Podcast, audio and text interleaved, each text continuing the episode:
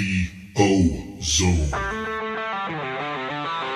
Welcome to the O-Zone Podcast, presented by VyStar Credit Union, with Jaguars senior writer John Oehser.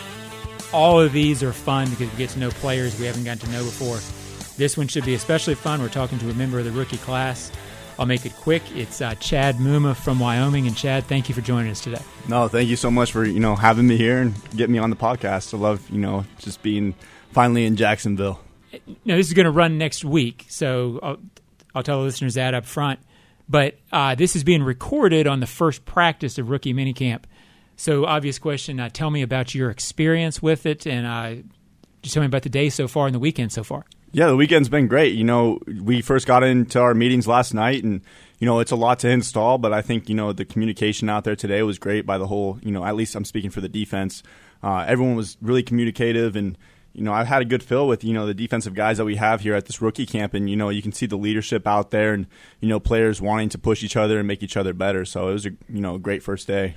Now, I've talked to your defensive coordinator from college already. Um, he assured me that picking up the scheme won't be a problem for you. You uh, pride yourself on that, correct? No, correct. I, I definitely pride myself on that. And, you know, definitely, you know, it's the first day. You're going to have some little things here and here and there that come up. But, you know, I really pride myself on – you know, being able to pick up things not only for what I'm supposed to be doing out there, but more specifically everyone around me. Do you ever get tired of being described as a green dot linebacker? It's the first time I've ever heard the term, by the way, and all of a sudden that's all I read when I hear about Chad Muma. Yeah, no, I never get tired of that. I think I kind of you know go back to that pride thing about you know knowing what I'm doing out there and being able to really communicate to everyone on the defense and talk to everyone. So that's definitely something that I pride myself in being described as. In talking to guys who have played that role before, uh, the first thing they always say is, if you're going to be that guy, you better be playing at a high level as well. I, I assume you subscribe to that theory. Yeah, no, definitely. You gotta, you know, when you're the green dot player, you can't let that communication get in the way of your play. And I think, you know, that it's kind of goes to that leadership style where if you're that green dot player and you're leading everyone out there, you gotta be one of the best players, if not the best player. Uh, when you're communicating to everyone and you know making the plays yourself, it kind of gets everyone going a little bit. How do you come in as a rookie? You've got to balance confidence with uh, knowing that it's a process uh, to get to where you want to go.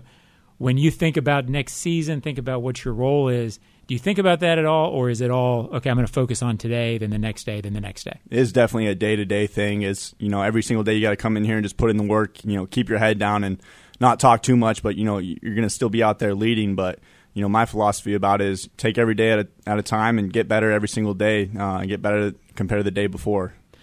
I haven't asked this of of a lot of rookies because it hasn't been a thing for a lot of guys in college. The year of COVID, you only played four or five games, correct? Correct. Yeah, we had six games that year. How did that, when you're facing that and thinking about your career coming up and your goals, what was that year like in terms of anxiety on that level for you? In terms of, okay, I'm losing games here, or was that even on your mind at all? It, no, it definitely was. You know, to start the season, our season actually got canceled in August. That's um, right. Yep. And that's kind of how it started. And so that was a really big bummer because then we were thinking, okay, we might get the opportunity to play this spring and uh, then we'll go straight into the fall, which I was all up for. I just wanted to be able to play. And so, uh, you know, when that happened, our, our, season actually got put back on. It was only conference games. And, you know, that year was really difficult because we had a couple games that were canceled due to COVID mm-hmm. uh, restrictions. And, uh, you know that that that thought's definitely in the back of your mind. But at the end of the day, I just really wanted to go out there and play, and I think that you know Wyoming did a great job of always putting ourselves in the position to be able to go out and go play. Um, and so that that was the biggest thing. That's the thing kind of hurt that year is just only being able to play six games. So uh, this past year, I really took advantage of all 13 games I got to play right. in. And it was kind of leading up to this question. Had a chance to go back to Wyoming if you had wanted to, uh, correct? Correct. yeah. Uh, when did you sort of know? Okay, I think I'm ready. Yeah, it was kind of a communication with my head coach at Wyoming. We had that communication going out throughout the whole year, starting in the beginning. Uh, and he really just told me to, you know, just focus on my play and not really worry about that. That will all come. Uh, just go out there and have fun and go play. And so that's what I did. And then come to the end of the season, he kind of sat me down and he right. said, you know, I think you're ready and you should you take this opportunity. And so uh, I went with that and was able to, you know, go to Senior Bowl, go to the combine, gotcha. and end up here now in talking to your coordinator, Coach Sawvel, he told me a story. He said basically he was telling people before this season, look, we better plan without Muma because he's not going to be here. So he had confidence in you maybe before the head coach did. Yeah. So I'm kidding about that. But, um, and on a more serious topic, we talked uh, before we came on. Uh, in reading about you, diagnosed with type one diabetes when you were in seventh grade, correct? Right. Uh, tell me first about that. I've read a little bit about it, but it's fascinating how you must try to deal with that at that age, and then sort of as you play through it with a high level athletic career. Yeah. So when I was first diagnosed, I was you know 13 years old, and I was going through all the you know type one diabetes symptoms. So you know you're drinking water all the time, you're always going to the restroom, you're uh, you know always tired and so like every night I wake up and have to go to the restroom mm-hmm. uh, at least once, and then I'm turning on the faucet for about five minutes and just sitting there with my head underneath. And you know, I'm, after school every day, I'm coming home just going straight to you okay. know taking a nap. And I at the time I was like, man, you know, puberty kind of sucks. I'm going through all this and everything, but. Uh, you know, after a couple of weeks, my parents kind of took notice of the symptoms, right. and I actually lost about 30 pounds over that little course. Okay.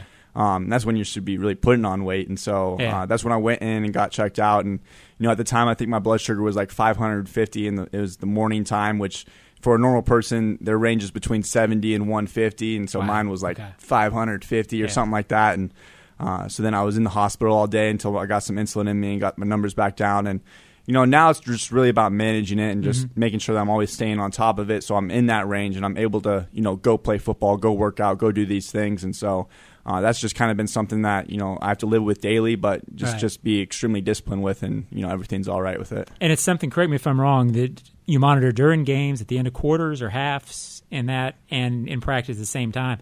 But it's also something you've been doing for what now, ten years? Yeah, no, it so seems like it yeah. seems like it's been going on for a while now. But you know, definitely in games, what I'll do is I'll test my blood sugar at each quarter.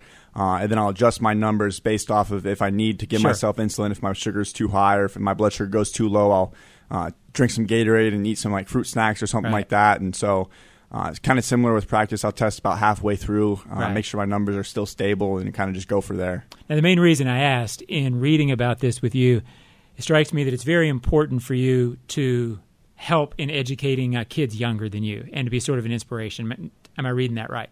Yeah. So when I was yeah I was 13 years old and you know first thing I did was search NFL players with type one diabetes and.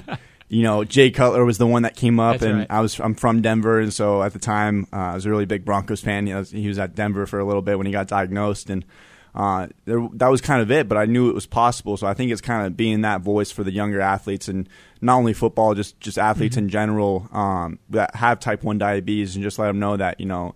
Don't let this disease hold them back from going out and you know achieving all their aspiration and goals that they have. And I assume finding out about Jay at the time even though probably some doctors had told you that it was possible, that always helps see somebody who's actually doing it. It always helps. I, I definitely think so. And you know, today, like in the NFL, uh, you have guys like Mark Andrews and right. uh, you know Noah Gray and uh, a couple others. Um, and so just having multiple guys with type one diabetes have that success and.